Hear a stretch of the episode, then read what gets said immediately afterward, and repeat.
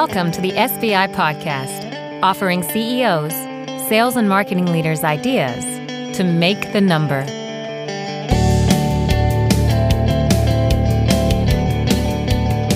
Good afternoon, everybody. This is Greg Alexander with Sales Benchmark Index, and welcome to our weekly podcast series. Uh, today, I am joined by Lee Wood. Lee is the Senior Vice President of Sales Operations, Planning, and Strategy at Thomson Reuters.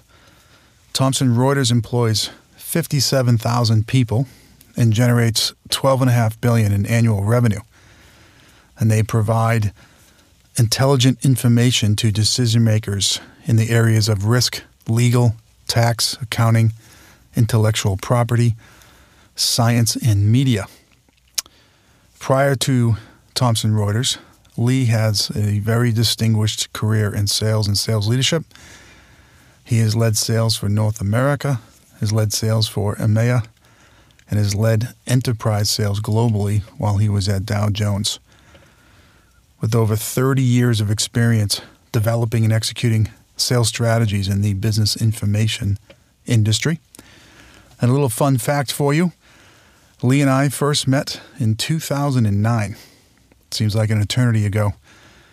And in the world where the average tenure of a sales leader is below two years, Lee, you and I have known each other for six, so we're already beating the benchmarks. so, welcome to the show, Lee. Thank you, Greg. All right, so the topic today is sales operations strategy. Uh, as the leader of sales ops, as we call it, in one of the world's biggest companies, I thought Lee would be a great person to talk to about this. So, my first question to you, Lee, is the structure of the sales operations department. Could you explain that for us? Yeah, sure, Greg. So, um, the sales operations department for the um, intellectual property and science business of Thomson Reuters is uh, structured into um, uh, three key areas. Um, the first area that um, we have and focus on is sales effectiveness and development. So this group um, does all of the salesperson and or sales manager training um, and also creates a lot of um, online content for our learning management system where we supplement those um, um, face-to-face trainings, if you will, with um, digital content, especially about our products. the second area is an area which covers a lot in terms of uh, our sales operations, uh, and that's a group that covers our contract administration, covers our sales performance analysis um, and reporting, um, covers um, our incentive, uh, compensation, design, uh, management, and administration, um, and also covers our uh, CRM. Um, and what we do as far as the CRM is concerned is we support all of our users on the CRM, uh, both our um, audience and our service agents as well. Um, and we manage all of the demand for the improvements to the, uh, the CRM. And finally, we have a program management capability within the sales operations group, and this program management capability oversees our annual planning. Um, so every year we'll come into the year with projects, um, and our, our, projects are um, orientated against uh, certain focus areas. Um, and uh, this this team oversees our progress against all of those projects, and um, actually also handles many other projects that come to us that don't necessarily fit into any one of the core areas that um, that I've described. So that's how we're structured um, here at IP and Science. Okay. Let me ask you a question about sales enablement versus sales operations. When you just laid out your structure there, the training of the sales force, which would be a classic sales enablement function, sits within sales operations. Mm-hmm. And there seems to be a debate in the industry right now: is should is that the correct way to do it? Should sales enablement be separated? Should it possibly report into marketing versus sales? There's lots of debate amongst the thought leaders and the practitioners about this issue. What is your obviously you've chosen to keep sales enablement and sales ops. What was the reason for that? Um, they were really born out of um, uh, legacy reasons. Um, when I formed the um, sales operations group as it is today for this uh, for this business, we collected together all of the people that, that were hitherto in um, our, our, business units performing um, aspects of um, sales operations, and this was one of the areas that we that, that, that, we scooped up. as far as the, the, the work that we you know perform, I've described we we have a certain sales methodology which we train our salespeople in, um, and we're also focused on uh, sales manager um, development uh, as well.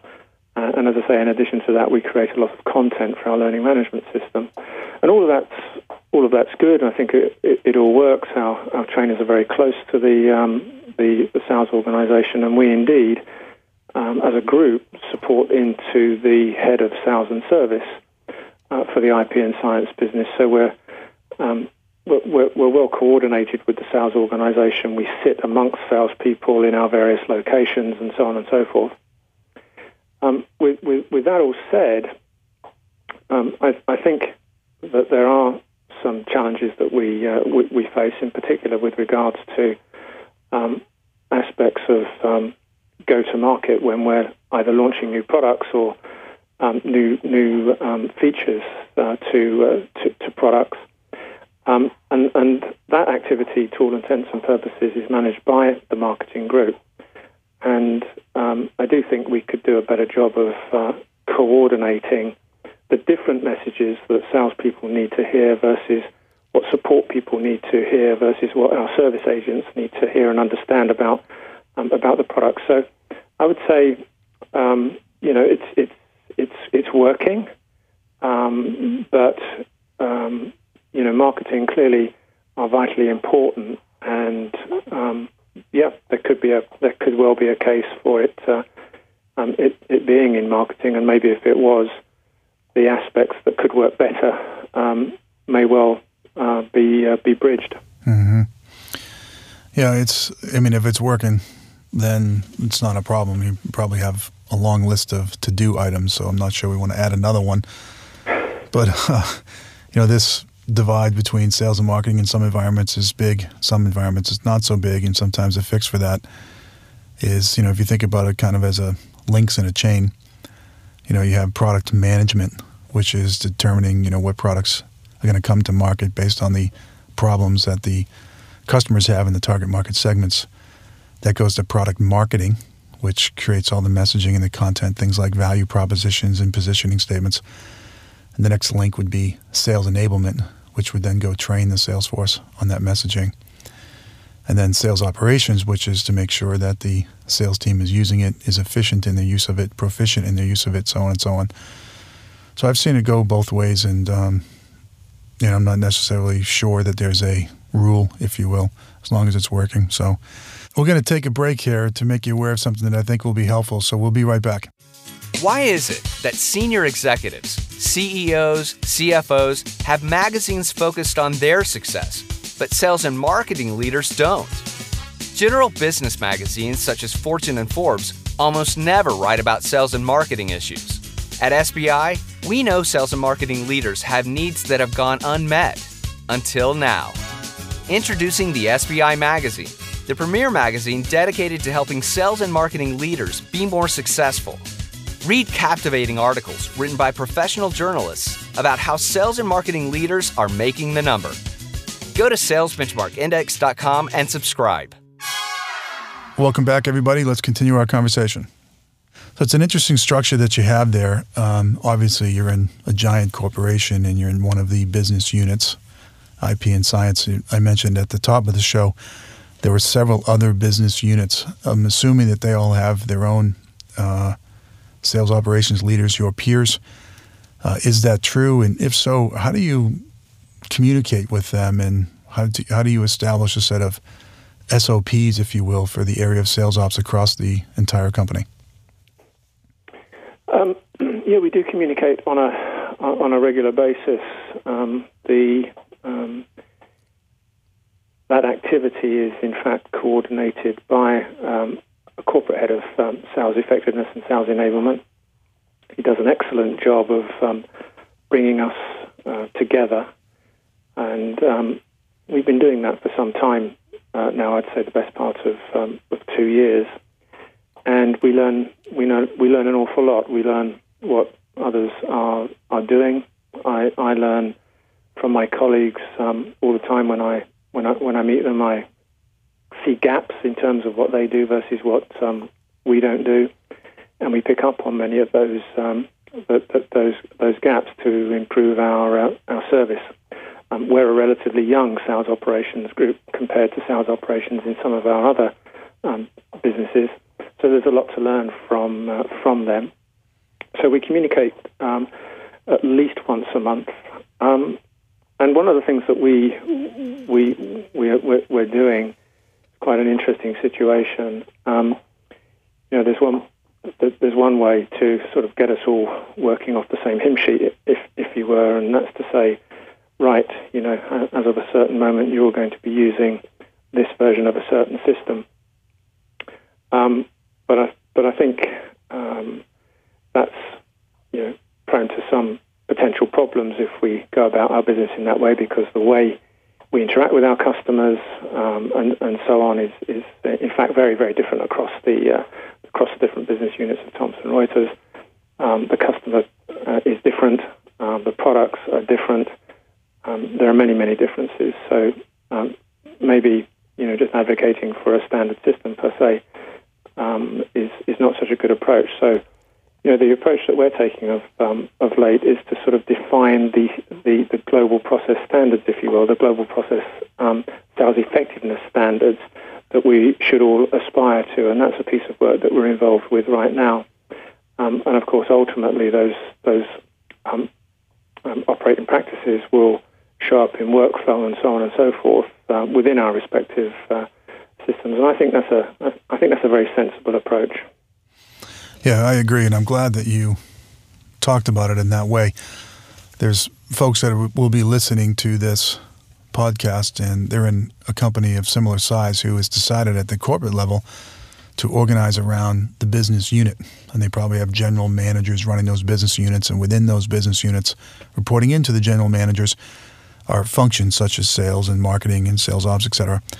And sometimes I think people underestimate the differences you know, between the customers, the products, the competitors, the markets, et cetera. And they try to create this kind of universal sales operations department and, and spread it, you know, equally across all the business units and try to do things exactly the same way. And it just doesn't work as well. So my compliments to your company recognizing that and organizing correctly.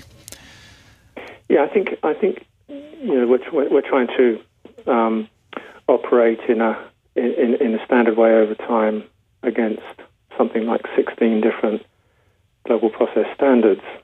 And, you know, when we get to a point uh, where we are operating in similar ways um, across these um, different global process standards related to how we do account management for client retention, um, standardized demand management, account and territory management, sales enablement itself, you know, standard governance, if you will, and, and standard practices as far as pipeline management and forecasting are concerned, then you can you know move to you know creating uh, one you know system, so to speak, that we all perhaps use.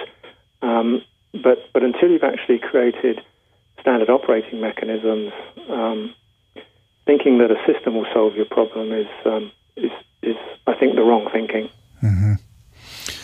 One of the roles that you have in your org chart that is uh, unique is program management. And I wanted to talk to you a little bit about that because I, I think it's a great idea, especially since you, you asked the program manager to handle the annual planning process and probably you know the quarterly business review process.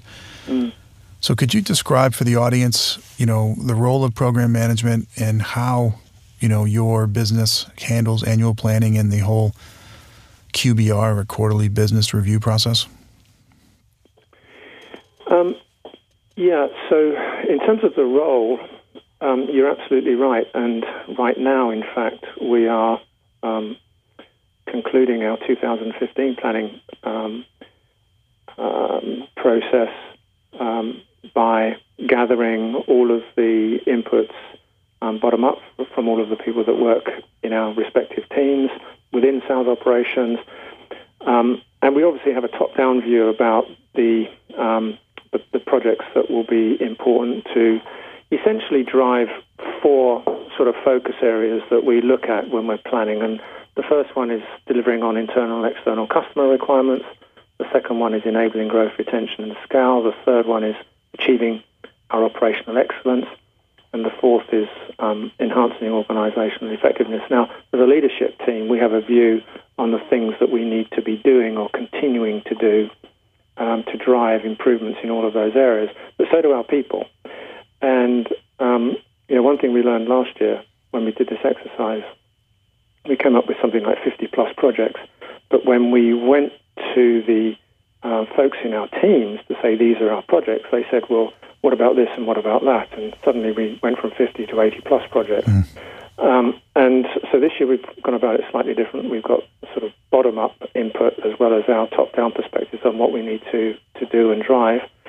Um, and program management runs that effectively, um, coordinates everybody to get the inputs, um, creates the um, the opportunity for us to review all of those inputs, um, looks at um, uh, prioritizing all of those inputs in, in, in a way that we like to do that, um, and ultimately drives to a um, to a, a, conclusion point about the plan for 2015. So that's that's basically you know a key thing that the, the program management office does.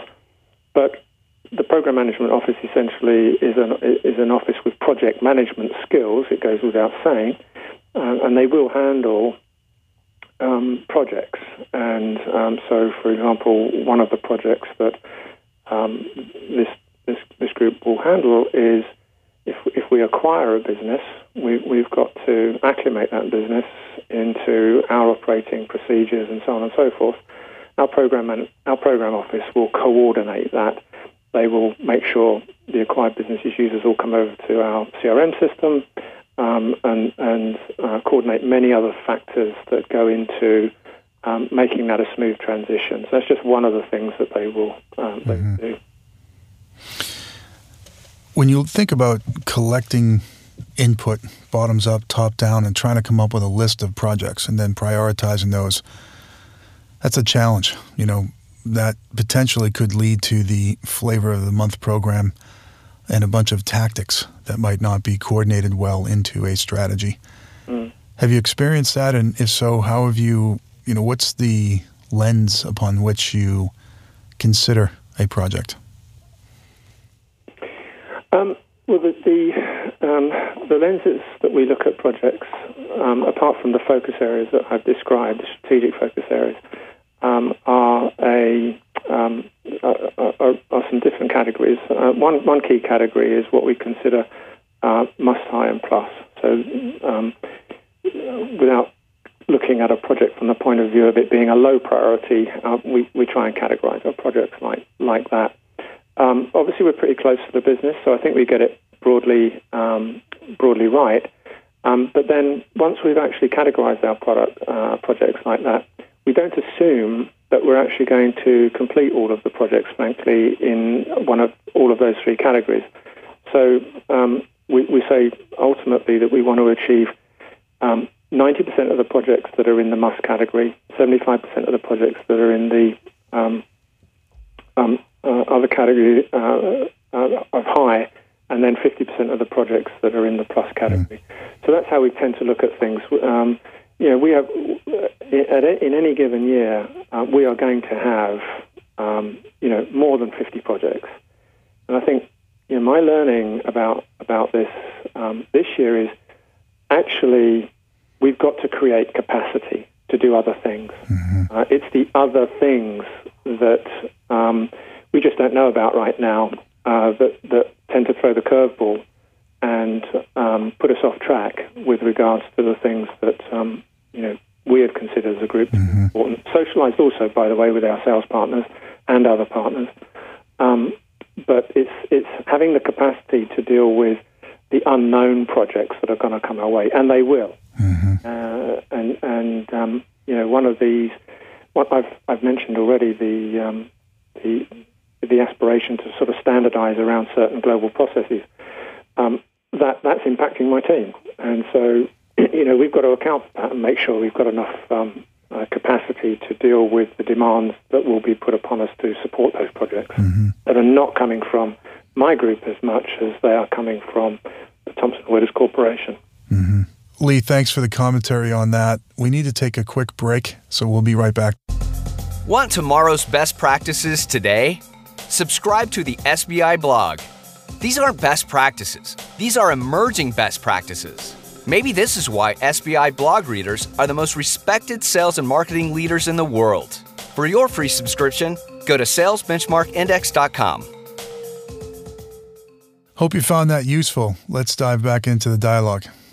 So, you have four strategic thrusts, if you will, and then you collect projects top down, bottoms up, and then you bucket them into your three areas of priority and then set expectations around, you know, 75%, 50%, et cetera. I think that's a really good way to plan for the year and then setting aside time and resource to right.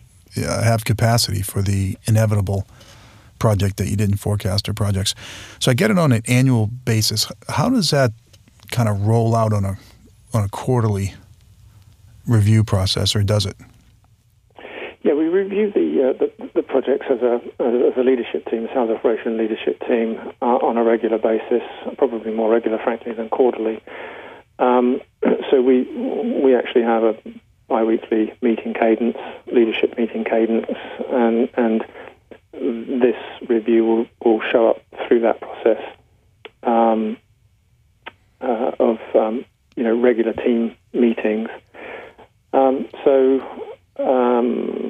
obviously, as we come to the end of the year, um, it, it ratchets up a bit because you know, all of these projects are built into individual goals. Um, so, you know, I'm keen to make sure that we've covered all the bases as far as the project is concerned because we'll be assessing people based on um, these projects amongst other things. So it's important. Um, and, and, and, that's, um, it, it, you know, it's unrealistic, frankly, to think that we can get everything done, hence the 90 75 50 approach. Mm-hmm um, and, and, and, the known fact that there will be things that come and try and derail us. Um, so I think that's fair, um, and uh, we take it pretty pr- pretty seriously. So towards the end of the year, it, it, it, really does ratchet up when we're looking at where are we with these projects, um, how many are we going to complete, and so on and so forth, because it's important from the point of view of annual review. Mm-hmm. You know, thus the the need for project management expertise mm. and uh, program management people on your chart. I mean, these are projects, and projects have project plans with project yeah, objectives. It's an interesting point on the projects. Sorry to interrupt you, Greg, but the, one of the things that we, we, have done, uh, and again um, learned, you know, so obviously what we've what we've tried to do is is make sure everyone knows the project management basics, project management uh, 101. I think everyone everyone, frankly, um, in whatever capacity, um, sales as well, uh, needs to have some idea about how to do project management. Uh, and we've we've put every one of our um, sales operations staff through uh, Project Management 101. Um, but not everyone can be a project manager. You know, that's um, that's that's uh, an observation um, I'm having. It's um, it's all very well to say these are the templates that you use. This is how you typically go about managing projects. Managing projects is about driving people to, uh, to, to deadlines, and not everyone likes to do that. Mm-hmm. So not everyone can be a project manager, and that's another factor uh, when it comes to thinking about, you know, capacity, because there are some that can and there are some that can't. Mm-hmm. I agree. One of the members of our team, Mike Drapeau, was a Commodore on a n- nuclear submarine in the Navy for 11 years. Mm-hmm. And uh, to say he knows how to drive people to deadlines is an understatement. He drives all of us crazy. But through that process, I've uh, I've gained an appreciation for the type of person it takes to do such a thing. So exactly. That, yeah. Exactly. Let's get to reporting.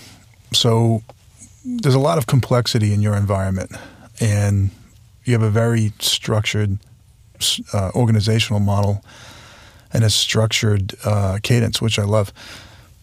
How do you identify and design and create a set of reports that consistently satisfy the needs of the leadership team, but on the same token, you know, doesn't create almost um, you know too much administrative overhead?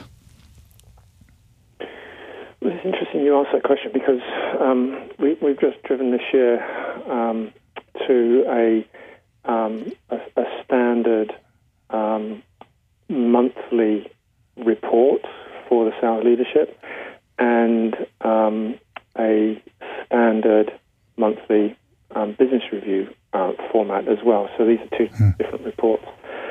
Um, and the way the, the, way that you do it is you have to work really, really closely with the sales leadership. You, you have to provide the sales leadership with the purview that they that, that they want.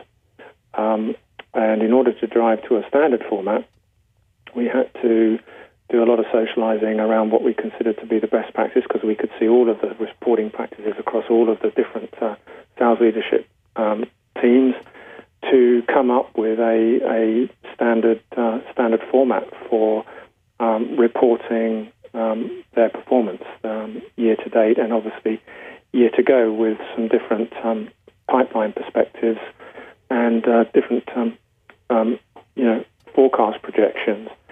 So you've got to work really closely with your sales leaders. they've uh, they, I think it's you know, getting to a conclusion about sort of standardizing on these things is about mutual respect and trust. And um, I think you know we've done a we've done a good job of uh, talking with them, socializing ideas, taking inputs, um, creating you know the, the, standard templates, checking again, making sure this is going to do the job, and um, you know ultimately agreeing and aligning and, and, and, and going with it. And of course, you know, beyond that, it's about you know improving, continual improvement. So there's there's always going to be different things that um, people want, and uh, we'll respond to those as well, and we'll we'll we will add them, but without sort of creating 25 pages. That's not right. the point. You know, it's it's we we need to keep this succinct and clear. Um, and you know, it, it, in a in a in a format that sort of drives decisions. Mm-hmm. You know, we recently worked on a project where the CEO asked us to come in and look at his corporate strategy mm-hmm. and then create a set of marketing and sales reports that allowed him, you know, in a fairly straightforward way to measure progress, actually on a weekly basis, as to whether or not marketing and sales was remaining aligned with the corporate strategy. Because sometimes everybody's al- aligned at a point in time in the year, typically the beginning of the year, and then as the year moves on, you know, things kind of scope creep happens and they get out of alignment. And uh, you, you raise an interesting point, right? I mean, 25 pages per report, multiply that by a dozen reports, and next thing you know, you need 15 people just producing reports. So making sure that standardization there happens. Um, uh, you know, I, I, think the way we look at things is, you know, commitment. What is commitment? How do we define commitment from the sales organization? What's, um, you know, what's what's best? What's the best case um, scenario for uh, forecasting and what's um, what are the swing deals basically. Yeah. You know, what are, what are the deals that you you are going to coach around um, because it's those deals that are going to um, bring you between uh, the commitment and a best case um, uh, prediction. Yeah. Interesting what? you mentioned uh, marketing because I think the alignment. Uh, you know, one of the things I'm picking up on this year is the the alignment for effective sales and marketing um, uh, well, relations and, and, and, and uh, working together is the marketing operations function. So we, you know, you know well the sales operations function. This audience will no doubt know sales operations function uh, as well and what it does. But it's really, really important to work closely with marketing operations because effectively marketing operations is measuring the effectiveness of marketing, mm-hmm. like sales operations measures the effectiveness of sales and enables the effectiveness of sales. Um, so does marketing operations within marketing, and it's really key we work together. It is key. You're right, and unfortunately, many companies have yet to recognize the value of marketing operations, so therefore haven't staffed it. And um, you know, I'm hoping that marketing follows the same path that sales did. I mean, not too long ago, sales ops wasn't as established a discipline as it is now. So hopefully that, that gets fixed in marketing. Sure. Lee, we've got to take a quick break. So let me come back to you here in a second. Many sales and marketing podcasts are all talk. Boring, tired advice that sucks valuable time from your day. Had enough? We thought so. The SBI podcast offers executable insider strategies from proven professionals, not useless chatter. Go to iTunes and search for Sales Benchmark Index Podcast and subscribe. One of the things, uh, I guess the last point, Lee, that I wanted to talk to you about that I always found fascinating about you, you know, you were a classic sales leader. I mean, you led sales for North America, led sales for EMEA, and then led enterprise sales globally. And then you made a career decision to go into sales ops. And that's a different career path than many.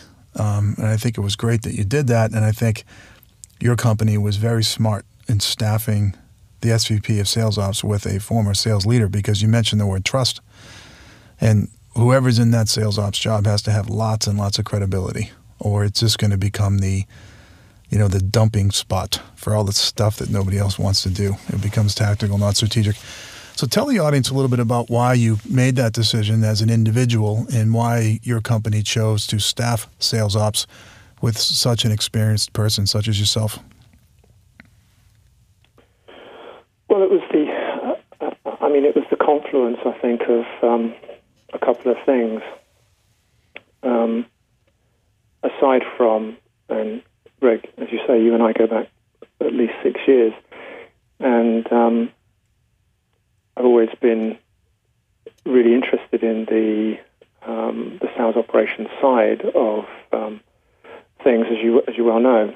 Um, but in terms of of um, the, the, confluence, if you will, what happened was um, well, first thing, I'm not getting any younger, so I'll share with your audience that I'm um, I am nearly 60 years of age. Um, Are you really? you look like you're 30. Your nickname yeah, internally is James Bond.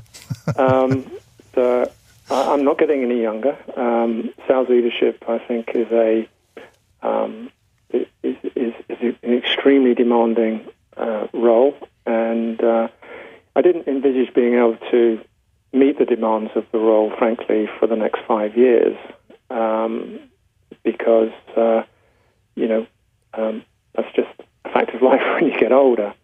Um, so I thought, um, given my interest, when the opportunity came up to create a unified and global sales operations team, um, I thought that that would be you know a great opportunity, a great opportunity for the company and a great opportunity for me because I've always been very interested in the function and what it does and how it enables uh, sales. So um, it was it, it, it was uh, really the confluence of those two events um, that caused it to to, to happen.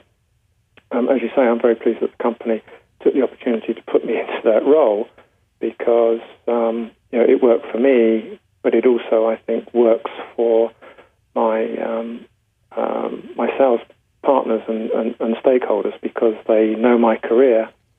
Um, I worked with them, um, in fact, in my early days at Thomson Reuters as a peer. Um, and so there is a lot of trust and confidence, I think, in in in, in me um, as I have in them. So um, it, it, was luck, I suppose. but you know, knowing knowing that, um, you know, it's worth thinking about uh, from from the point of view of um, other companies who are, uh, you know, thinking about you know, how to staff sales operations. Um, it's uh, and for me, um, you know, just speaking personally, I've uh, you know, as, a, as, an experienced sales leader, I thought I knew a lot. Um, I thought I knew a lot about sales operations, but I certainly don't know as much about sales operations as I do now, yeah. having set up the function and um, you know and, and, and, run it for the last uh, uh, two years. So I've learned an awful lot mm-hmm. about mm-hmm. uh, um, you know sales operations and effective sales operations, and where you know I think we've done a reasonable job, but there's also more to do. So uh, mm-hmm. it's a great career move, actually. Uh, mm-hmm. Uh, it's um, it's one that I think will hold me in good stead going forward as well. Yeah. All right, well, we're at our time window here, unfortunately. Um, let's just do a quick recap. So, today we were joined by Lee Wood, who runs sales operations for Thomson Reuters IP and Science Group. And the topic was sales operations strategy. And we touched on kind of four big topics there, if you will. So, the first was kind of the structure of the organization. And we learned how Lee has some unique functions on his org chart program management, project management, etc. We talked about the annual planning process, tops down, bottoms up, uh, a way to bounce projects against strategic imperatives and then rank them, um, and making sure that everybody has expectations as to what's going to get done, what isn't going to get done, and to leave some slack in the system to accommodate the projects that were, you know, not foreseen. And then we discussed reporting, you know, and how to provide the leadership team the information they need to make critical decisions going forward. And then lastly, you know, Lee spoke a little bit about his personal decision to move from line sales management into sales ops and why the company decided to staff it with that type of person as well. So it was, as always, Lee, it was very insightful. And, and on behalf of all the listeners and, and the firm, SBI, thanks a bunch for giving of your time and sharing your wisdom. Appreciate it. Appreciate uh, you contacting me, Greg. Great to talk to you as usual. Thank you. Okay, take care. Thank you. Bye. This has been the SBI Podcast. For more information on SBI services, case studies, the SBI team and how we work, or to subscribe to our other offerings, please visit us at salesbenchmarkindex.com.